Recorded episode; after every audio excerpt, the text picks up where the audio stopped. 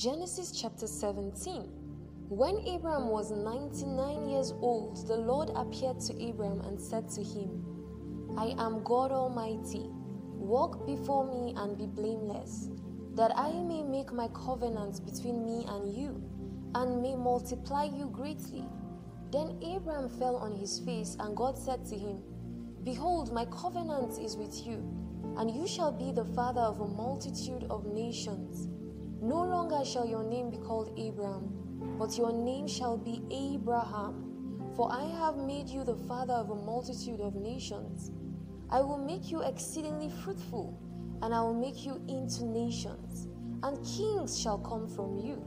And I will establish my covenant between me and you, and your offspring after you throughout their generations, for an everlasting covenant, to be God to you and to your offspring after you.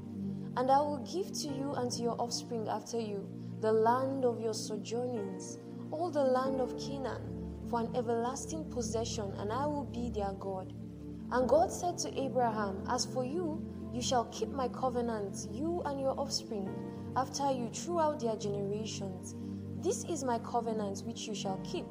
Between me and you and your offspring after you, every male among you shall be circumcised you shall be circumcised in the flesh of your foreskins, and it shall be a sign of the covenant between me and you. He who is eight days old among you shall be circumcised. Every male throughout your generations, whether born in your house or bought with your money, from any foreigner who is not of your offspring, both he who is born in your house and he who is bought with your money shall surely be circumcised so shall my covenant be in your flesh, an everlasting covenant. Any uncircumcised male who is not circumcised in the flesh of his foreskin shall be cut off from his people. He has broken my covenant. And God said to Abraham, As for Sarah your wife, you shall not call her name Sarai, but Sarah shall be her name. I will bless her, and moreover, I will give you a son by her. I will bless her, and she shall become nations. Kings of peoples shall come from her. Then Abraham fell on his face and laughed, and said to himself, Shall a child be born to a man who is a hundred years old? Shall Sarah, who is ninety years old, bear a child? And Abraham said to God, Oh, that Ishmael might live before you.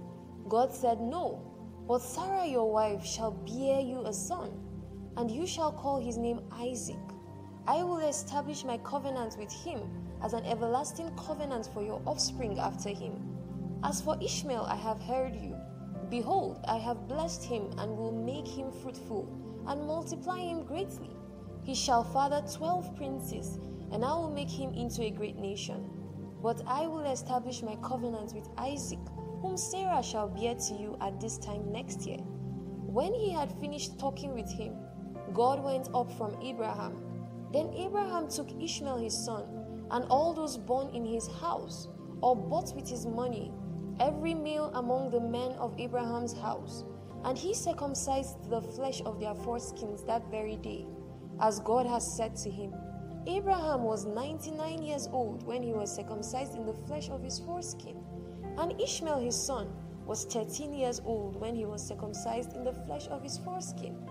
That very day, Abraham and his son Ishmael were circumcised, and all the men of his house, those born in the house and those bought with money from a foreigner, were circumcised with him.